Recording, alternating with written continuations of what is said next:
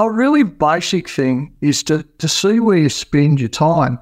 like there's a thing called the the Eisenhower matrix, and many of the many of your audience I know that fine shop really well informed, well educated people, and they would probably know the Eisenhower matrix. But to get to the point, you know, it's the time frame that you have to work in and the importance you place on things. So there could be something really important and you've got to get stuck into it right now, or there's something that's really important and that's visionary and down the line. Hello and welcome to the Prepare Like a Pro podcast. Make sure if you haven't already to subscribe to my YouTube channel to receive a notification and never miss a live interview. I hope you enjoyed this interview and please share with a friend or a teammate that you think will value this episode. Let's go. Hello and welcome back to the High Performance Podcast for AFL staff and athletes, sponsored by Prepare Like a Pro. My name is Jack McLean. I'm your host, and today I'm lucky enough to have Glenn Stewart as our guest. Our key topic for today's chat will be all around building system skills and critical thinking to unlock high performance. So, whether you're an athlete, tuning in or a high performance coach, make sure to get the notepad out as there's going to be plenty of gems throughout the whole show. And, and feel free to, if you're tuning in live, to send through some questions. I'm sure we'll find some time uh, at the end uh, of my questions to, to, answer all your questions. But thanks for tuning in, Glenn. Really looking forward to the chat, mate. Uh, thank you for the invitation. I, I feel somewhat honoured, Jack, to be on Prepare Like a Pro. So I really appreciate the invite. So hopefully it'll be of benefit, of benefit to someone somewhere. So, uh, 100% will. If it's anything like your ASCA presentation made, uh, I think we're, we're in store for yeah some some great advice, practical advice, but also speaking from a wealth of experience. So yeah, really looking forward to it on a personal level, and no doubt listeners are as well. I'm also got no doubt that those listening in will have a fair idea of your background, then being a high performance manager at Westcoast Eagles for over 20 years. There's not many other people that I'm aware of that have been at a one club at the highest level for, for that long. But do you mind providing a background for those maybe international listeners or perhaps the uh, young athletes are listening in that haven't uh, heard of your uh, background, where, where it all started, your passion for the industry, and everything you had to do to get get to that highest level, the high performance manager role? Yep. Thanks. I, I wish I could say that I started there as a five year old, so I wouldn't necessarily give away my working duration. Look, in some sort of chronological order, uh, I, I, guess I'm a my background is I'm a phys ed teacher, uh, secondary school phys ed teacher. I am a graduate from the University of WA. I did my master's degree there. At, at the time, it was called phys ed. Then did a dip ed and then went straight into straight into teaching. My actual sporting background is track and field. So I, I, was an athlete. I chose my parents very wisely. So I was gifted with an abundance of fast twitch fibres. And that resulted me being a 100 metre sprinter and a long jumper. And I was lucky enough to be able to represent Australia in the long jump. Unfortunately, my enthusiasm for the sport probably led me down a path of overtraining. And I had three successive navicular stress fractures now, not that that's particularly interesting for your audience, but in fact, it hastened my retirement because I couldn't do what I wanted to do. And, and I just jumped straight into coaching. So that was the pathway to coaching. And I, I had an athletics or track and field squad. I had some really gifted athletes in there, some really talented people who went on and represented a nation in the Olympics and Com Games and World Cup the the athletics aspect led me into footy. I've always followed footy. I played footy as a junior, and I ended up being fitness coach at one of the WAFL clubs here, South Fremantle Footy Club. And then that in turn was the door that opened to West Coast. So eventually I gave up teaching. I had to move from South, gave up athletics coaching, and, and went to West Coast full time. So I've actually been there 30 years, probably all up. I'm now retired. I retired at the end of 21 but five years as their strength conditioning coach and then 25 years as the high performance manager. So that sort of is the background. And now, Jack, rather than just sit out in the backyard, I, I, I sort of set up my own very small consultancy business and I work with a number of other teams in different sports, different organisations, different coaches. I'm really into coach development. And so I end up with quite a bit of other work to do now, which I which I really enjoy because my purpose is genuinely to help others. So I try and use the experiences and knowledge that I have to to enable people to really enjoy their role in whatever sport they're in. So that's sort of taken me up to up to this point. Hi there. My name's Rama, and I'm a strength and conditioning coach. I don't think I've ever delved into a piece of Prepare Like a Pro content without feeling absolutely inspired to not only be a better coach, but a better athlete and a better person. With Prepare Like a Pro, I have instantaneous access to a world of in depth knowledge and expertise from not only Jack McLean himself, but a range of other strength and conditioning coaches, doctors, physios, dietitians, and a whole lot more. There really is nothing like this. And that is why I love being a part of the Prepare Like a Pro Academy community. Yeah, fantastic. Before going into, I guess, the influences of your, your philosophy on that, the current role that you're in, the consulting, what would be some of the key sort of pain points or, or challenges that practitioners are bringing to you? Is there is there a trend there, or is it there's a huge range um, in different sports? Look, I've been an employee all my life, and and just had my salary lobbed into the bank and then tax taken out.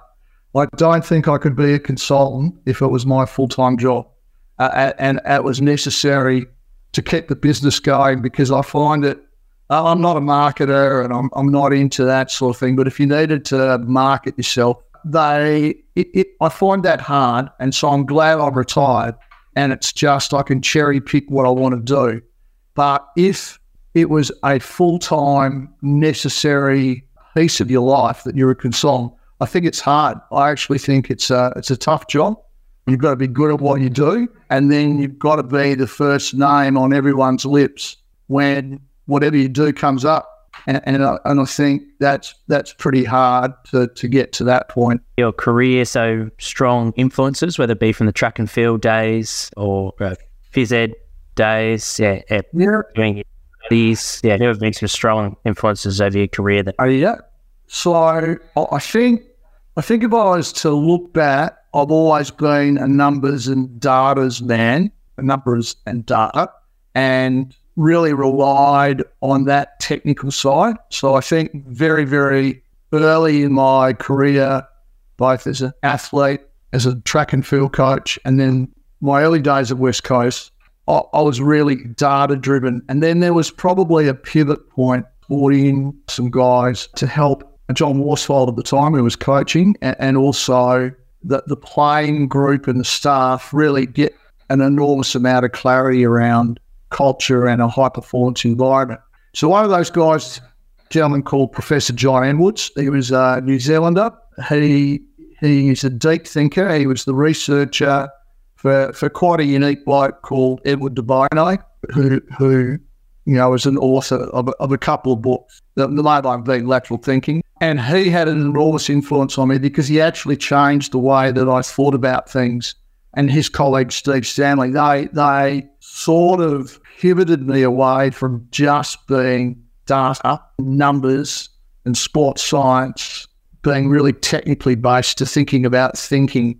And that's been a really important point, uh, and, and, you know, generally the topic of, of why we're here today, I guess, because I do think more thinking, and that in turn has really helped me help coaches, which is get them to think in a in slightly different ways. Then probably when I first started at the Eagles, a fitness coach then at the time was Professor Brian Dawson from the University of WA, who was a pioneer in the world of sports science in AFL and probably in the world, arguably. He really did a lot in environmental physiology, time and motion analysis. But because he'd been at the club for a number of years and I was stepping in from being a phys ed teacher, it really influenced the way I worked in a footy club and the, the key things there. And, and, I owe him a great deal of thanks. And then I probably I, I probably think John Worsfold, who would probably smile at me suggesting that, but John Worsfold was a player at South Fremantle where I was a fitness coach there. He was then a player at the Eagles where I was the strength and conditioning coach there. And then he was the coach when I was his high performance manager. So I had a long period of time with John Worsfold. who's a very intelligent, uh, clear thinking guy who who puts a lot of things in line. And I, I think working with him for over a large number of years, I think he had a, a great influence on, on, how I went about my things. So I'd probably say that that group of people, Jack. Yeah, that's a great insight and, and story, I guess, into you never know who you're going to be, where the people you're working with now, whether they be young S&Cs, maybe someone interning somewhere where it might lead to in 10, 20 years later down the track. So how important the relationship. So yeah, yeah that's a great, great list of, of people that have helped shape your thinking. And it sounds like it'll be a great sort of segue for our um, discussion. I guess to, to kick it off, why do you think there, you're probably, you're definitely not alone in terms of the data driven approach. That's something that we do pride ourselves in terms of being objective when we can. And there's obviously some strengths to that. But what was your sort of shift? What were some of the, the key reasons why you wanted to, to think to more, yeah, more of a systems based thinking and clear thinking approach and, and move away from the technical side?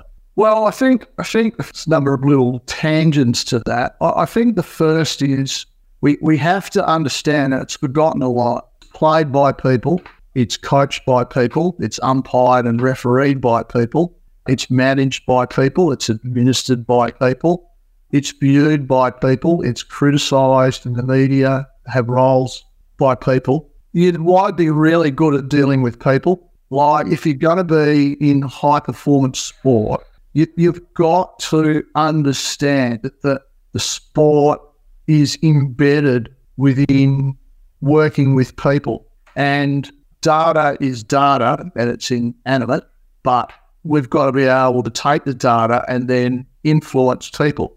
So I think the, the, the way that I changed from data was was more focusing on how how can I lead as a high performance manager?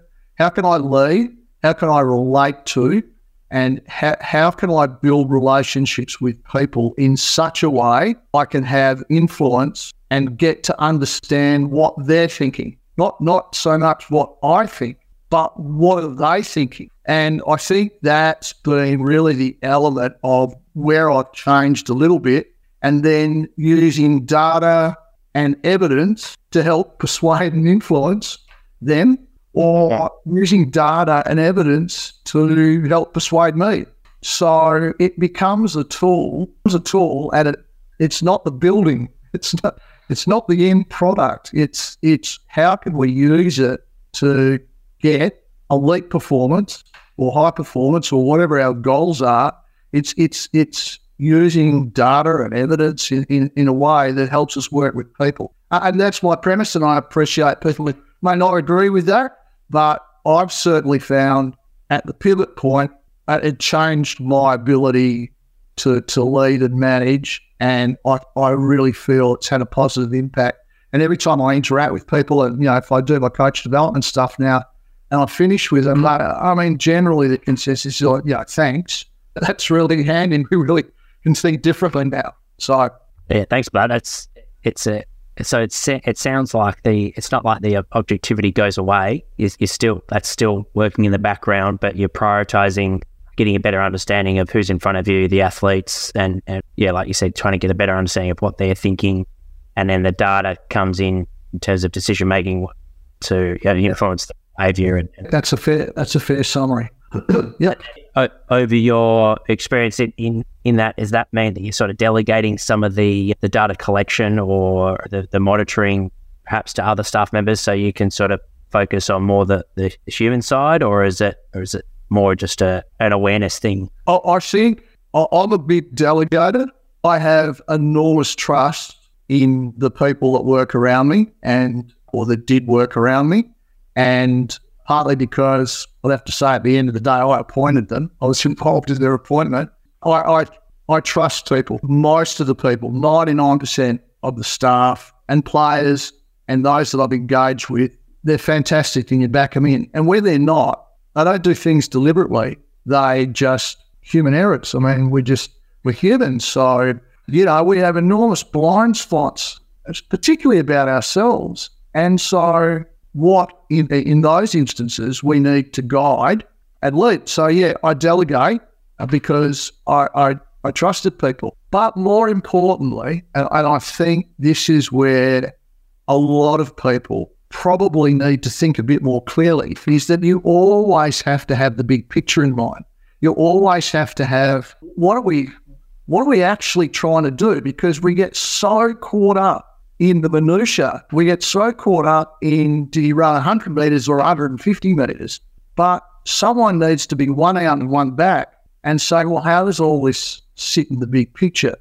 And I felt that was my role. And I still see it as my role, especially when I work with coaches now, which is, you know, like, hang on, what are you trying to do? And why are you doing that if you're actually trying to get that? Or it's it's we only have a certain amount of time. You've got to actually stand back and keep the big picture in mind and then work with others to get some of that underpinning grunt work that just has to be done.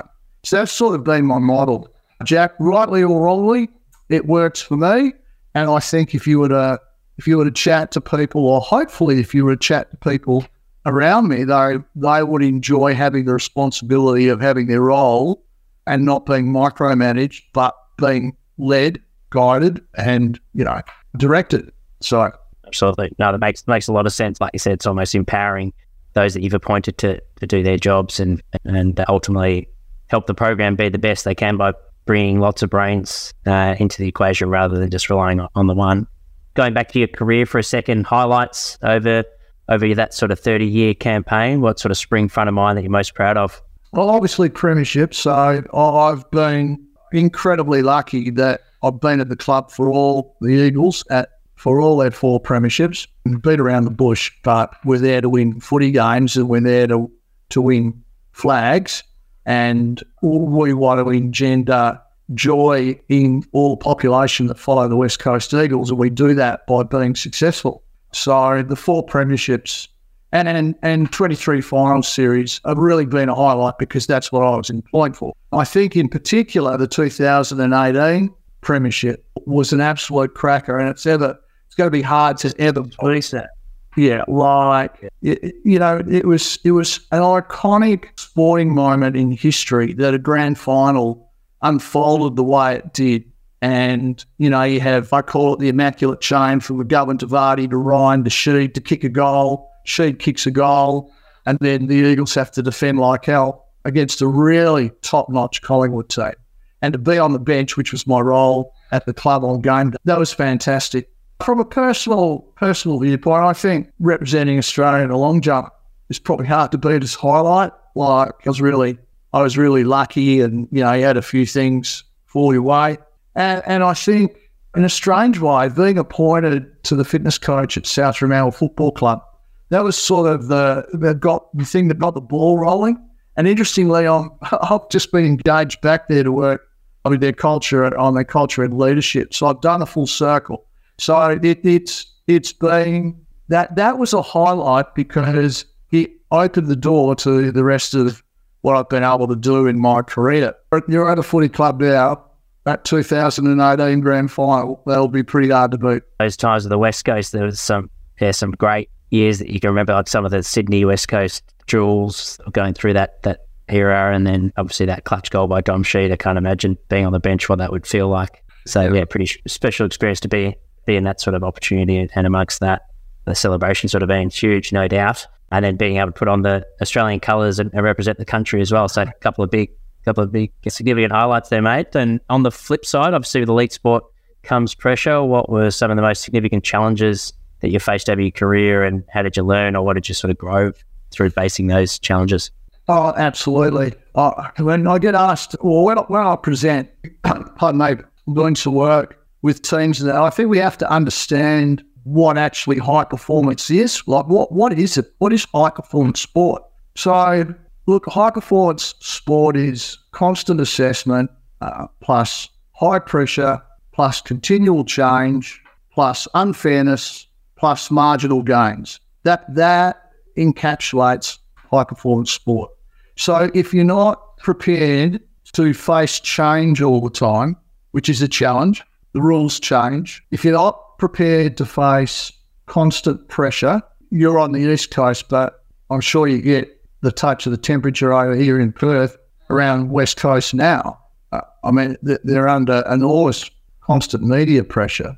And if you think things are fair, they're never going to be fair. Like elite sport and high performance sport is just not fair. Uh, the AFL fixtures dictate that at the moment. I mean, you don't play every team twice. So all of that are challenges. So you've got to go in and understand that these are the things, if you aspire to high performance sport, you're going to be challenged regularly. So expect it the, without, uh, so to answer your question, one of the challenges, the greatest challenge is just being in elite sport.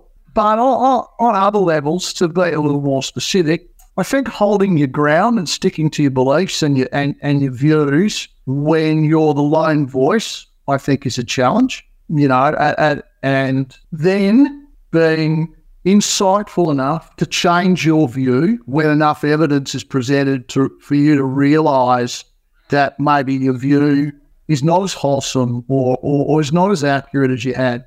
But you've got to stick your ground. And I think that's a challenge, especially, you know, when, when you are a lone voice, but that's the role. I think having critical and difficult conversations with people I've always found challenging, even though I've probably had hundreds of them. Still never easy because you, you're often having a conversation with someone and maybe relaying some information that they're not too keen on hearing. And we all like to be loved and we all like to be perfect. We all like to do things well. But as I alluded to before, we're humans and we don't. So sometimes you have to have those challenging conversations. I've always found found them challenging. You know, so that and probably the other challenge is aligning people. I'm really big on alignment. I can touch on this a bit later one, of the greatest downfalls of coaches and sporting teams is a lack of alignment. So we really need to have methods and, and ways of aligning people so that we all we all know where we're going. As Jim Collins says, from good to great. You know, you want everyone on the bus and they're all facing in the same direction. So it's always challenging aligning people because you always have so many different views, which is what you want. So I think I think sport itself is challenging, high performance, and then those three or four particular things for me are challenging. Thanks for that, mate. And the, yeah, it's great for, I guess, those that haven't worked in elite sport yet to sort of get that insight. And I think that's a great, I haven't heard someone break down high performance sport in those sort of four key pillars, but it makes a lot of sense.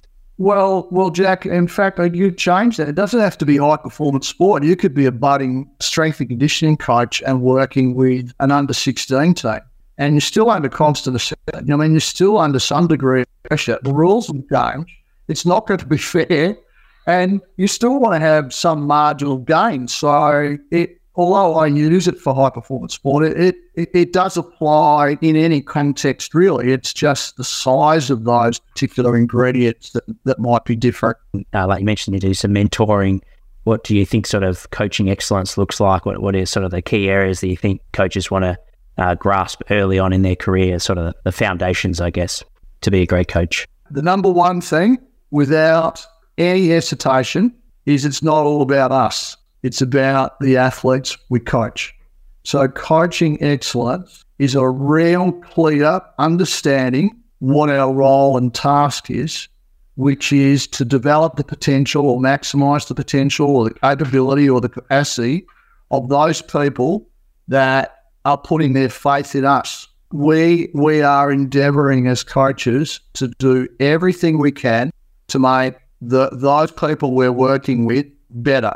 And we can fancy up the words, but better. So I think the number one thing about coaching excellence is understanding really clearly that our role is to bathe in the reflected glory of others. Like it's not about us; it's what can we do to help others be better.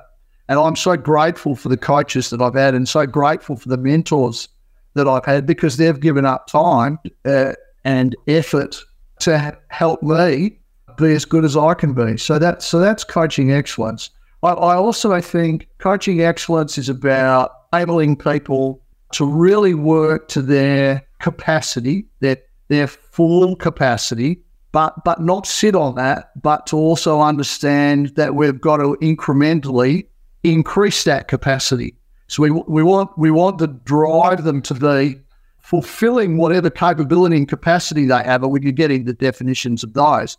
But but not to leave it at that, but to have the school skills and tools to keep growing that capacity. So I, I think that's coaching excellence, and we can get down to numbers and and so on. But look, it's not the number of premierships you win or gold medals or the number of athletes you have in national teams, because you've also got to have the talent to be able to do it. But it, it, it's how do you go about your craft and enabling your athletes to be the best they can be, and then in such a way that in ten years' time they come back and say, "Hey, I can't thank you enough." You've you've done the best job I can for me, and I've worked so much, and I go away a better person. I, I think that's what makes great coaches or high performing coaches. And I, I, the topic we sort of discussed off air that was quite relevant to this one in terms of system based thinking and sort of shifting away from whether you're a business owner or a high performance manager or, or even a leader of the, the football team. So it's probably applicable to anyone that's listening in from moving away from sort of controlling everything and, and trusting others and the, the power that that can bring. For those listening, how, how would you sort of recognize or what would be the, the key cues, I guess, for someone to re- maybe reflect on themselves and realize, oh, maybe I, I am controlling a bit too much and I need to delegate a little bit more and, and approach sort of the systems based thinking? Yeah, look, that's a, it's a, it's a, a really relevant and obviously a very important question, uh, Jack. And it's not an easy one to answer. So I'll, I'll see if I can work around it. And I, I think as I go, so I'll probably come up with a, with, with a more definitive answer. So a really basic thing is to, to see where you spend your time.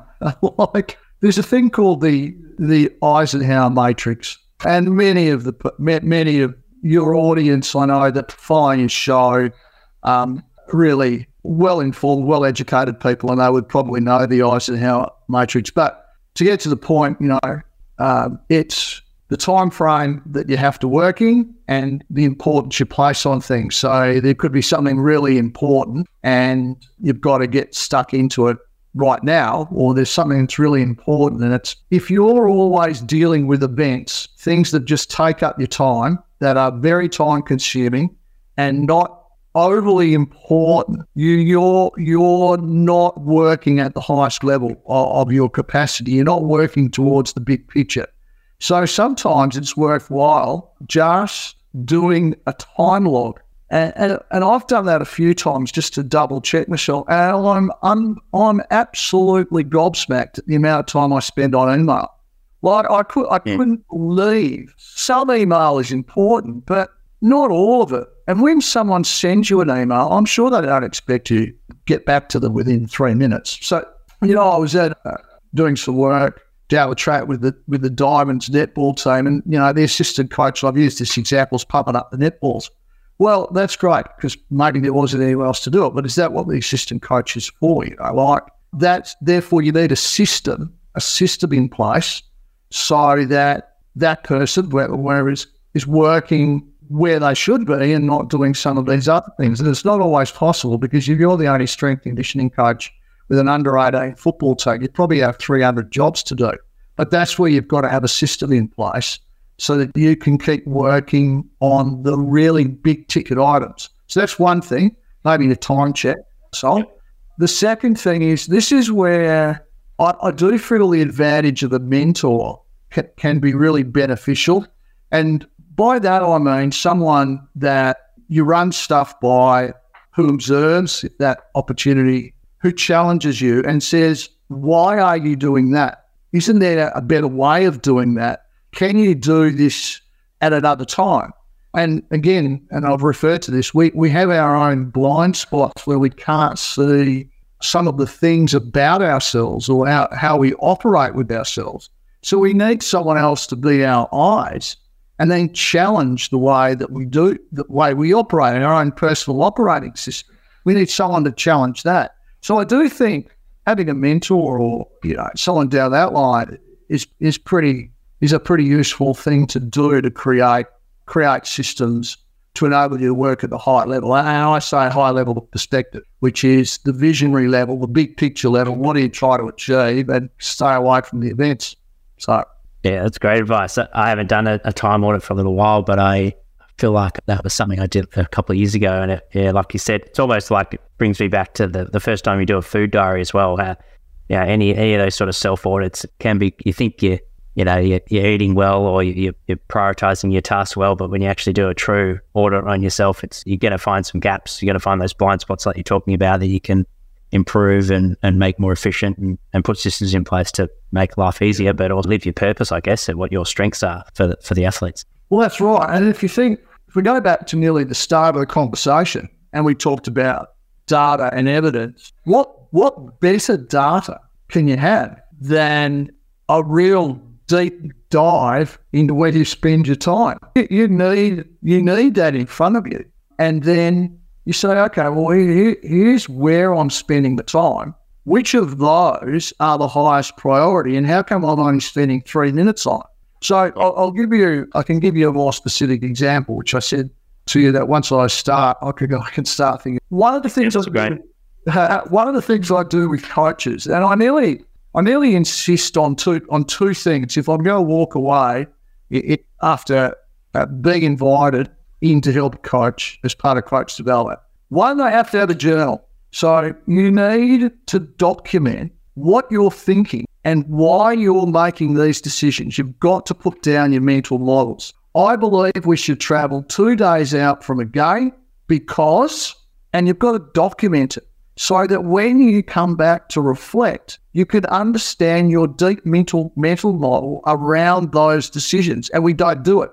Every time we have minutes from a meeting, we should put in place the mental models that exist in making some of those decisions, the beliefs that exist, you know, like, uh, but what we do a lot is act and we don't understand the deep reasoning for what we're doing. So when you go back and you review, you need to understand what your reasons were, your deep thinking at that time. Unless you journal it, put it down. And if you're going to have a if you're going to have a critical or difficult conversation with someone, you should put down first. This is the intent of the conversation. This is what the outcome looks like. Here's how I'm going about it. Then you go and do it. Then you reflect and go, well, I didn't get the outcome I want. So was it the way that I went about it or, or what? And then you put it down. And then next time you have a similar conversation, you've got your notes and you know what you've learned, which is action learning. You know, plan, act, collect data, review, replan. So one's a journal. so that that is really important. And the other thing I insist with coaches, because they don't do it enough, is you must put in your diary, in your Outlook calendar, at least two appointments with yourself to reflect. So at 10 a.m. on Thursday in your calendar is reflection. And you sit down and you lock your door or you go somewhere and you think deeply about what is it that I'm trying to do and how am I going with it? Like, but most people can't find that time in their diary because it's full of so many other things. But we all know instinctively Improvement comes from review and reflection. What you did well and what you did really poorly. And then how are you going to adjust that? So you've got to put some time down to actually do it. So I insist pretty much on two things. One, have a journal and in bed, in your, in your weekly schedule, at two opportunities of about an hour to reflect and review. Because that that's the magic. That's where we can do some of our deep thinking and and aim on improving as coaches. And it probably doesn't happen enough. Something's popping up is like the skill of critical thinking, both for leaders as well as staff.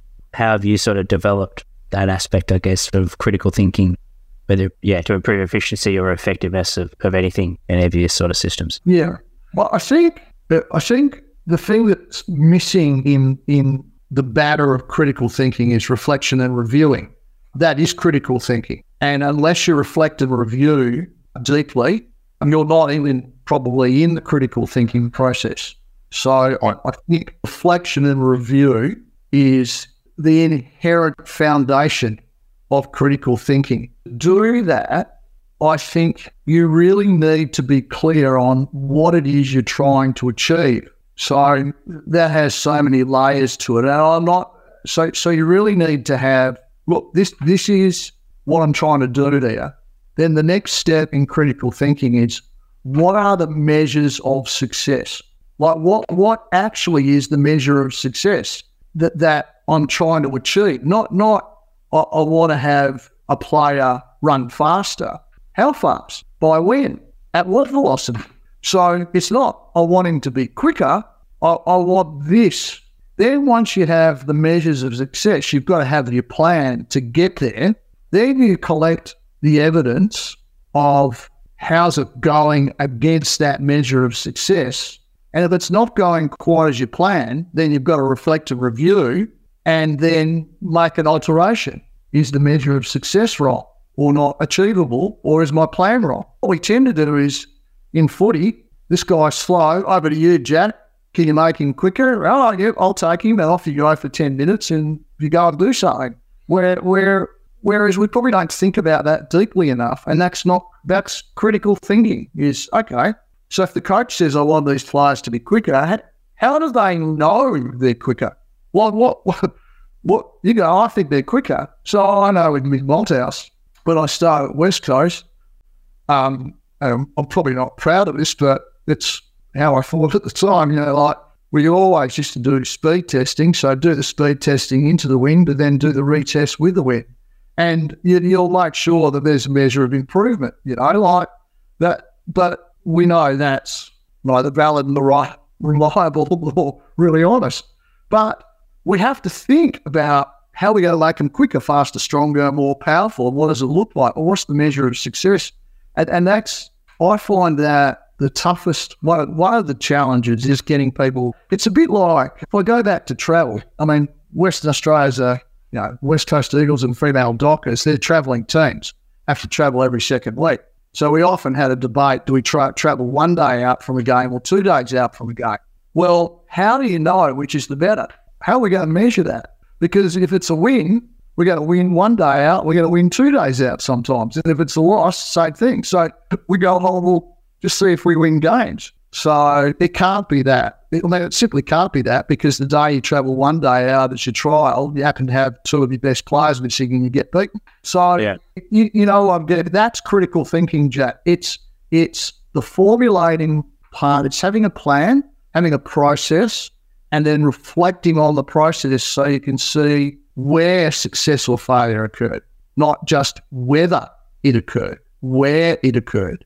And that is critical thinking. And going back to the scheduling in your diary, the two reflection pieces, which is something that I've definitely worked on over the last couple of years. I think it's for me, it's always been easy to set where you want to go, like you know what you want in the future, but then reflecting on how things are going. It's sort of always like what what am I trying to achieve today, and then resetting and it's a new day rather than reflecting on what's gone in the past and, and refining things and, and, getting better with your systems I've been talking about. So it's it's definitely resonating what you're saying in terms of building that those systems based thinking. When you when you're working with coaches and you're building that out, it, and you you know, is there general advice on when's best in, in your week to do it? Like, is it, if if we're looking at an AFL season week, reflect at the start of the week, maybe on a Monday, and then perhaps at the end of the week on a Friday, and then stick with those days for a long period of time, or, or is it just a matter of just consistently every 14 days, as long as you're having two hours of reflective thinking, that's going to yeah. put you in good stead? Yeah. Well, I think I think we would all agree, and probably everyone's here has read Atomic Habits by James Clear. It, it's having consistency and creating a behavior and a habit is going to stick. So your selection of a time in the day of the week should be one that's easy for you and is up front and in your face so you can so you can do it. So it, it, it can't be something wedged in between lunch and a team meeting because lunch will go too long and then you'll have to prepare for your team meeting. So that's not easy and you're not going to do it. So it, it has to be in a place in your week where it's penciled in and there's not a lot built around it that will distract you. So so when that is like obviously I can't be definitive, but that would be the way that I would think about it. And when the coaches and other people I work with have done that. They show me their calendar and then I'll challenge them and then we stick to it. off you go. And then after a while, it's a habit and you just sit down and, and you work through and you have a, a little mini agenda maybe. How am I going with preparing for Jack for Jack's podcast. I'll reflect on that. And then after the podcast, how did I go in that? I'll never say that again. That That's sort of how, how you do it. In my Create like a meeting agenda. Yeah. Yeah. Yeah. Yeah. And that's, so that probably brings up another point like how many dot points do you want to spend in that hour? Is it is it like three is probably the right amount for it to be quality, or you know, is it? I guess I guess I always say, what's your priority? Like what what that's why I do like journals because you got to write down what's what's my priority at the moment. What's the most pressing thing? And it might be I'm trying to turn the culture of my club from this to this. Mm. So what do I want it to look like? So you have to again, I know I'm a bit like a broken record. I want to have a great culture. Well, okay. What's a great culture? Because it's behavior, it's that's the key to everything. Like it's it's the behaviors that matter. So what are the behaviors of a great culture? So that's the first point. You know, I'm using a specific example in your agenda. Working out what the behaviors are that you want in a great culture. Or I'm really trying to develop great leaders. Okay, what's a great leader? What what what does it look like? So is Carlos Puyol of the Barcelona Football Club, if he's not the world's greatest leader, captain, what does it look like? Or, or you know, wh- whoever, Kolisi of the Springboks, what are their behaviours that make them great leaders? And that's what you're using to reflect. Okay, then I've done that. So that's my priority. Over here, though, I've got to work out how we move the ball from defence to attack. So I'm going to do that next because that's a priority. Or I've got to make these three rookies much stronger how am I going with that? Oh, you know. So, to answer your question about the agenda, it's based entirely on priorities, and those prior- priorities are a reflection of what your vision is for what you're trying to do at the moment. That's great. Well, So I could say, yeah, Jack, what's your priority? Like right at the moment, what what what, what is it in the next two three months you you really want to get done because they're a priority? Then that's where you're going to spend your time doing your reflection. you can only imagine going through that process. You're going to have pretty intentional questions on, on what you need to work on, uh, who you might need to seek, you know, for, for advice. And Yeah, yeah, exactly. That's that. That's exactly right. So, who, who do I going to use? Well, I'll be thinking, who am I going to use that I trust? Who's going to assess the culture of the team? What's our culture like? I might have to think about who's going to help me in. You know, it, it it's those things. What it's not, what it's not, it's not doing your email, and it's not and it's not working out necessarily. Are they going to do? Do I want to do 120 kilos or 110 kilos in the next squat? That's another time. That's that's the event stuff. This is the big. This is the thing where you get the greatest leverage, the biggest bang for your buck. I said I'm going to be big on defense. Am I doing that? You know, like from the, yeah, from each reflection, how often would you read over your past notes and how far back would you, would you look back on? Is it you look back for a specific, like if you're reviewing on how you're going on a particular area, you might have a heading for that section. You look back and read over those specific areas, or how do you sort of, yeah, how far back do you look? I guess. Yeah, that's. I mean, they're they're great questions, and the the the sense again is what's the priority because your big picture, the thing that matters, and I you know talk about big rocks. I know it's a throwaway line, but the hedgehog principle, which is do one or two or three things and do it really well. Like do, just be brilliant at these things, whatever it is, culture, leadership, be brilliant at it. They're the things that you've got to keep flicking back on. They're the things that you keep flicking back on. How I going with the three or four things that really make the biggest difference? And you can't steer too far from that until you have a light bulb moment and say, in fact, I'm abandoning that for these reasons. And now I'm actually going to work on this. So you can't do that if you're relying sitting in your car and getting a whole pile of red lights on the way home. Like you have to put aside time to really do deep and meaningful thinking. And moving back to the like helping football clubs like the, the, the South Fremantle team with their was it leadership or culture coaches that are listening in that want your expertise is that you know, coming and speaking to the, the key stakeholders? Is it working with the players? Is it purely staff? Like, take us through a little bit of yeah. You can. Uh, well, it's a it's it's a it's a bit a bit of everything. So I guess the starting point always is behaviours. So if there's a concern for the behaviours that are concerning, well, articulate them. Right. What what what is it you're seeing that is causing you? Then once you see that, I guess that's where my own then I go to my toolbox and go, okay, which tools can I pull out here to help redefine, lead, and guide a different path to address those behaviours? So I can't give you an answer because it might be working with leaders, it might be working with the coaches, it might be working with a coach, it might be working with the general manager. I, I, that's the thing.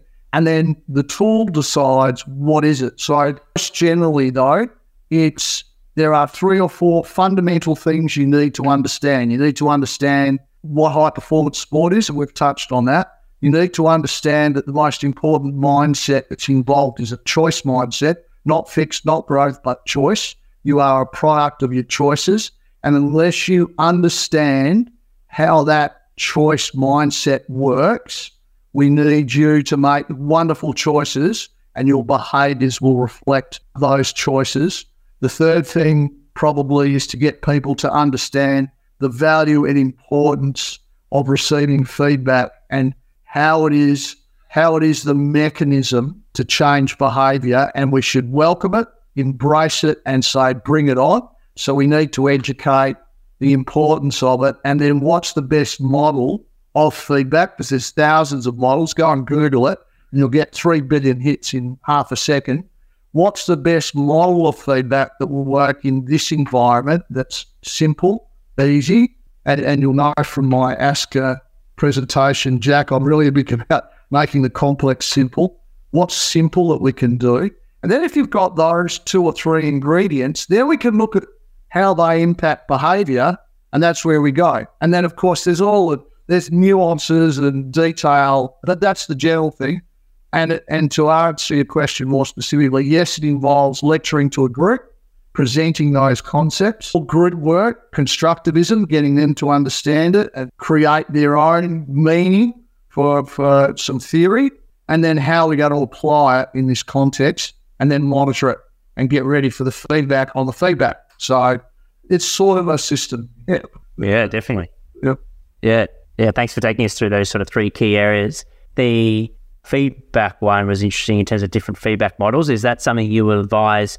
I think with this playing group, you know, they, they're a younger playing group, this, this, and that. I think this type of model is going to be really effective for you. And perhaps you, are relying on this style a little bit too much with your education or whatever, whatever it might be. Is it, or is it, is it not that simple? I guess when. Oh no, no. I, um, I think, I think that's it. I think you've nailed it. it it's depending on the group and the context. I mean, if you're dealing with an experienced elite sporting team, they should be generating self feedback. So the model is why are you relying or, waiting on someone else to give feedback when you should be doing it amongst yourselves? So before even the coach needs to say something, they've already understood that they've made some great choices or poor choices. Because remember, feedback's always not feedback's not always about being critical. We should be rewarding positive behaviour all the time. Like that's got to be part of the feedback loop, the feedback model. You have that model, and then down, much down with younger kids, you have you have a slightly different model.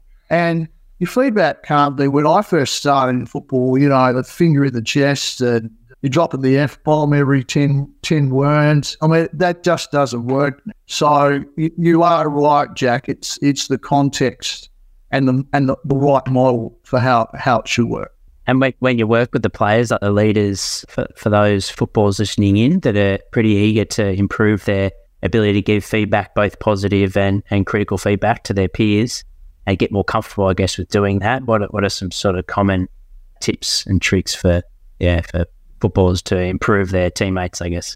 Well, the first thing is you, you are giving feedback on behavior. You're not giving feedback on the person. So we need to understand that feedback is about a behavior. It's not about you as an individual per se. I'm just going to comment on your behavior. So if we all understand that, that's that's a great starting point. Then the next thing and the really critical piece is when we see that behavior is being able to articulate really clearly the impact that behavior is having. So I could say to you, when you speak to me like this, so that's the behavior, your tone, your at, at your your tone and your words to me, this is the impact it has on me. You'll find it very hard to argue with that because it's the impact on me. you know, well, how can you argue how I feel? So if we can articulate really clearly what's the behavior and what's the impact, then that leads to the third step. How between us can we make an alteration to the behavior? When you're late, when you're late to meetings, we run overtime and we can't do the next thing. That's the impact. So what are we going to do? How can I help you be on time up to your place and pick up? Like it, it's those sort of three steps. Then, then you then you build the way you're going to do that. But that's really what we're after. Behavior, yeah. impact, solution. But that's it. And I don't know, maybe I might be naive, Jack, but God, let's make things a little simple, but let's make it about behavior, not the person. Yeah, that's fantastic. I think we could speak on this for hours. I'm mindful of your, your time. Glad it has been 60 minutes. Is there anything on, on this topic in terms of system based thinking that we haven't touched on that you think that we should or that you know, the listeners will, will enjoy? Jack, if I was to sum it up, what's it all about? I think that's probably the, the best thing. What, what we try and do with coaching and what we try and do with critical thinking is four four key things. It's actually an acronym. I use acronyms a lot. And the acronym is CARDS, C A R D S. And everything we do is about C for clarity. We we got we've got to put in our processes for clarity. The A is for alignment because once we have clarity, then we need to align everyone involved. And if we're all clear and we're all aligned, it goes a long way to success. The R is for relationships because when you have great relationships with people, you'll find it easier to attain clarity and alignment because I can talk to you about it, defend you. You're not going to be defensive. I understand where you're coming from. You're going to understand where I'm coming from. We have such a great relationship that we can be open and honest with each other. The D stands for discipline, and that is the discipline to stick to the plan, the discipline to hold people to account, the discipline to reflect and review because you said that's what you would do, the discipline to be a high performing athlete. And there's so many r- realms of it. So, clarity, alignment, relationships, and discipline. And then the S is the thing that ties it all together, which is systems. If we can have systems that enable us to create clarity, alignment, build relationships, and have strong discipline. We go go a long way. Everything we try and do is, is around cards.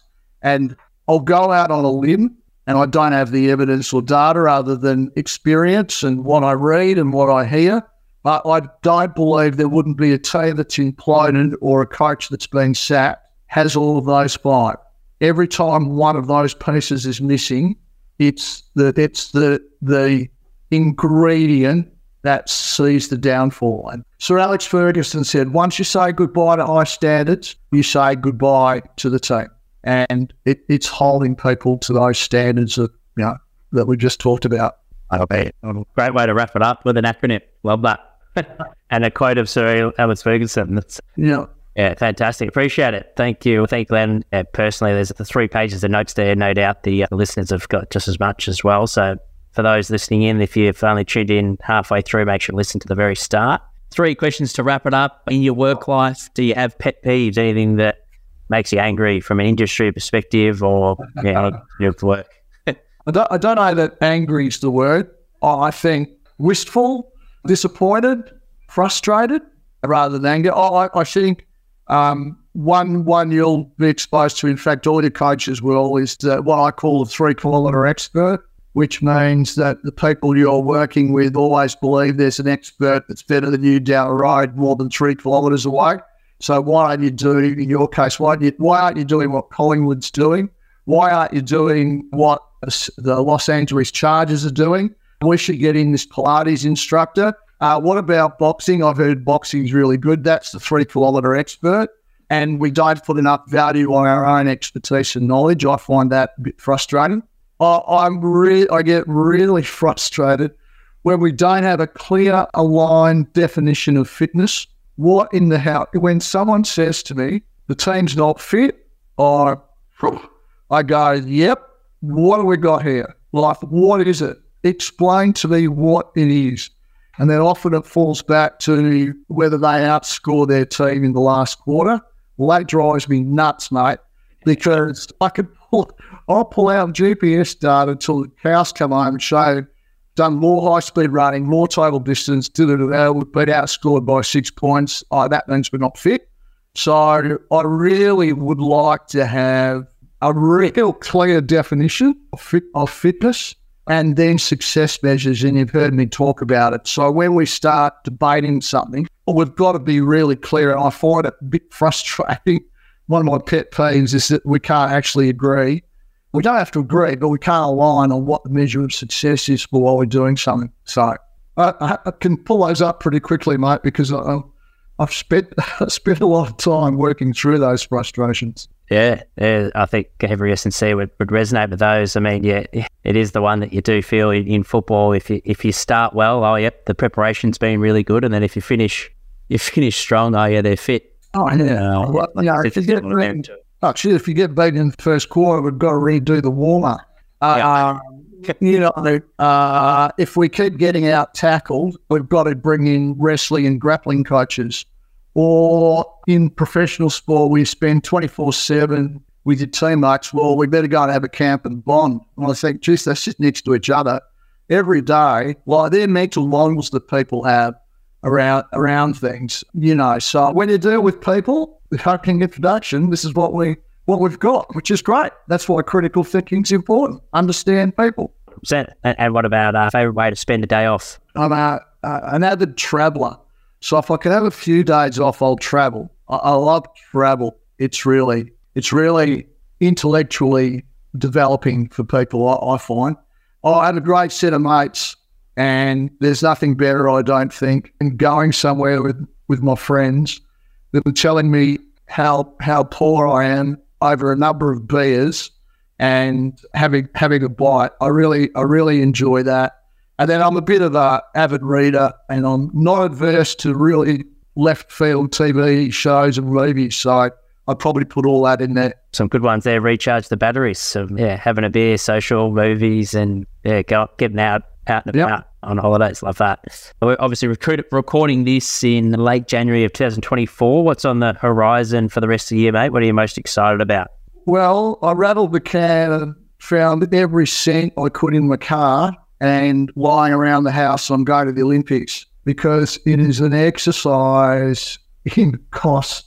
It's it's taken a bit to get there, but I'm really looking forward to it. So I'm going to the nine or ten nights of the track and field finals in Paris. So obviously I'm I'm really really looking forward to that. Jack, I went to the 2000 Olympics and I just thought it was incredible. I've been to the last two world championships in track and field Budapest this year and Oregon last year. So even though I love footy, I mean, track and field still a passion. And then I think the other thing I'm looking forward to is I've got a couple of really good coaches and good teams that I'm been asked to help. And I, I really want uh, to see that I can be genuine in, in really helping them. And I enjoy that. I like getting to the Eastern Seaboard. And getting immersed in some other sports and coaches, and, and I really want to see if I can make a difference to to their joy and success in their coaching and, and with their team. So I look forward to that as well. Yeah, perfect way to probably follow on the, the question for those that have any questions for you, Glenn, from this podcast, or perhaps they, they'd like to bring you on as a, as a mentor or, or consult the, the club that they work at. What's the best place to, to get in contact? That's a bit of So I don't need it. Otherwise, so thanks, Jack. Look, the, the best way. I don't, yeah, I don't have. I don't have a social media platform or anything like that. I'm not skilled in that area. I don't understand it, so I can't direct you anywhere other than my own email address, which is really easy, which is glenn at glennstewart.com.au, glenn at glennstewart.com.au. And a couple of people, the only thing I do have is I'm on LinkedIn, and a couple of people have reached out via LinkedIn, but that's that's about it. Or I can say to them, go via you, mate, and we'll add you as as the go between. The conduit, happy to be, happy to do it. And uh, yeah, for those, what's that? Get your virtual assistant onto it. Yeah, yeah, exactly. yeah, the, for for those that might be driving, and I listen to a lot of my podcasts, the personal ones. I never listen to these twice, but other podcasts while driving, don't sweat. I will. Don't need to park the car. I'll add Glenn's email in the show notes as well as the LinkedIn link, so you, when you do park, you easily access that information. Well, thanks again, Glenn. Really appreciate your time and, and sharing with us your experiences in elite sport for yeah for 30 years there. So there's obviously wealth of, of experience that you can touch on and uh, really get us thinking a bit more critically and bring that systems based approach into what we do. Whether whether you're a footballer, a, a parent, maybe of a young footballer, uh, a coach, uh, and of course the, the high performance staff listening in. So on behalf of everyone, thank you and, and thank you for tuned in. Make sure to listen to the whole episode. We'll release this on our podcast in a couple of weeks, but you can find it on our YouTube channel in the meantime. And our next live chat is with Peter Burge, who's the head of performance at Hawthorn Football Club, which will be on 8th of February at 8.30 p.m. So a bit of a later one, Australian Standard Time. So I look forward to seeing you all then. Jack. Thanks again, Glenn. Before you go, make sure you ask Peter Burge about his long jump career. If you enjoyed this episode and want even more, our academy is for you. The Prepare Like a Pro Academy is a platform that hosts exclusive features and bonus content such as Q&A segment aimed at getting to know the guests on a more personal level. Here's an example with Emily Meehan, head sports dietitian at Collingwood Football Club. What are things that, that fire you up? Oh, this one is always, uh, so I suppose it is, um, it'll be topical for most people, I think, but staying in your lane. And I yep. often find that with nutrition, everyone eats, so everyone has an opinion. And I think that's what really gets me fired up um, because so many people try and provide nutrition advice based on their N of one experience when they did intermittent fasting or keto or whatever it might be. And then Game Changers, yeah, Game Changers, whatever that might be. And look, it probably keeps me in a job, but that it does drive me insane because yeah. sometimes the information can be so detrimental um, and opposite to what I've been working with my athlete or athletes and you know and because they hear it on someone's socials or through a documentary it unravels everything that I've been working with an athlete for. Yeah. Yeah. Another feature of our academy is the opportunity each week to join myself as co-host on the Prepare Like a Pro live chat show. Here's an example with Academy member Rama Davies, a strength conditioning coach at the Box Hill Hawks. Welcome, Rama, to the chat. Uh, Rama has also worked at, at Box Hill, or currently he's working at Box Hill Hawks with us, awesome. so he's another Box Hill man uh, in the strength and conditioning department. So I'll handle it over to you, Rama, to, to ask your question, mate. Thanks for joining us. Excellent. Thanks, Jack. And yeah, thanks, um, thanks, Sam, for the chat. It was, uh, I found it to be really insightful, plenty of gems in there, um, and I enjoyed it a lot. Um, mate, my, my question to you was you spoke a, quite a bit about um, perspective during that chat. Um, and I was wondering what are some of the things that you either know or um, do physically that um, you wish you either knew or did um, back at the beginning of your career? Uh, what are some of those things? Mm, yeah, good question. Um, yeah, so I suppose with perspective on life, um, that sort of point, um, it yeah certainly yeah has been massive for me now, and and didn't probably have that as much um, when I was younger. Um, I suppose one thing I might mention is is gratitude. I spend a lot of my mm. time um, doing a lot of gratitude exercises, listening to podcasts, doing a, a, journal every day, just a bit to say what I'm grateful for, sort of three things, and um, that's a fantastic way that I've been able to, yeah, like reset and and just kind of gain that gratitude and perspective about, you know, that there is more to life than football, or you know, might be whatever. As an S and C coach, you know, if something's you're having a hard time, um, it can be massive with just yeah opening your eyes a little bit and losing that sort of tunnel vision or being stuck in that in that work bubble. Um, so that's that's been huge. Um, I think I wish back then when I was younger I asked more questions and was a bit more open to different things. Mm. I think I was a bit single minded back then and um, you know I thought there was one way of doing things and um, if I kind of didn't have that fear of you know asking a silly question or fear of judgment, it would have got me a lot further, and I probably would have learned a lot quicker. Um, and, yeah. and, yeah. like just yeah, being open to sort of different things because um, you never know what you might find. It's just yeah, there's so many people like great people out there, knowledgeable people to learn off. And there's plenty more where that came from. If you would like to learn more, then enter patreon.com forward slash prepare like a pro or head to the link in our show notes. Thank you for listening to the Prepare Like a Pro podcast. If you like this episode, it'd be a massive help if you could like, follow, rate, give a review, or even share with your mates. The show is recorded in Melbourne, Australia. Be sure to follow our Instagram page for all updates on our latest and greatest. If you would like to get in touch to suggest a guest or advertise with the Prepare Like a Pro podcast, please email me at jack at preparelikeapro.com. Thanks so much for tuning in.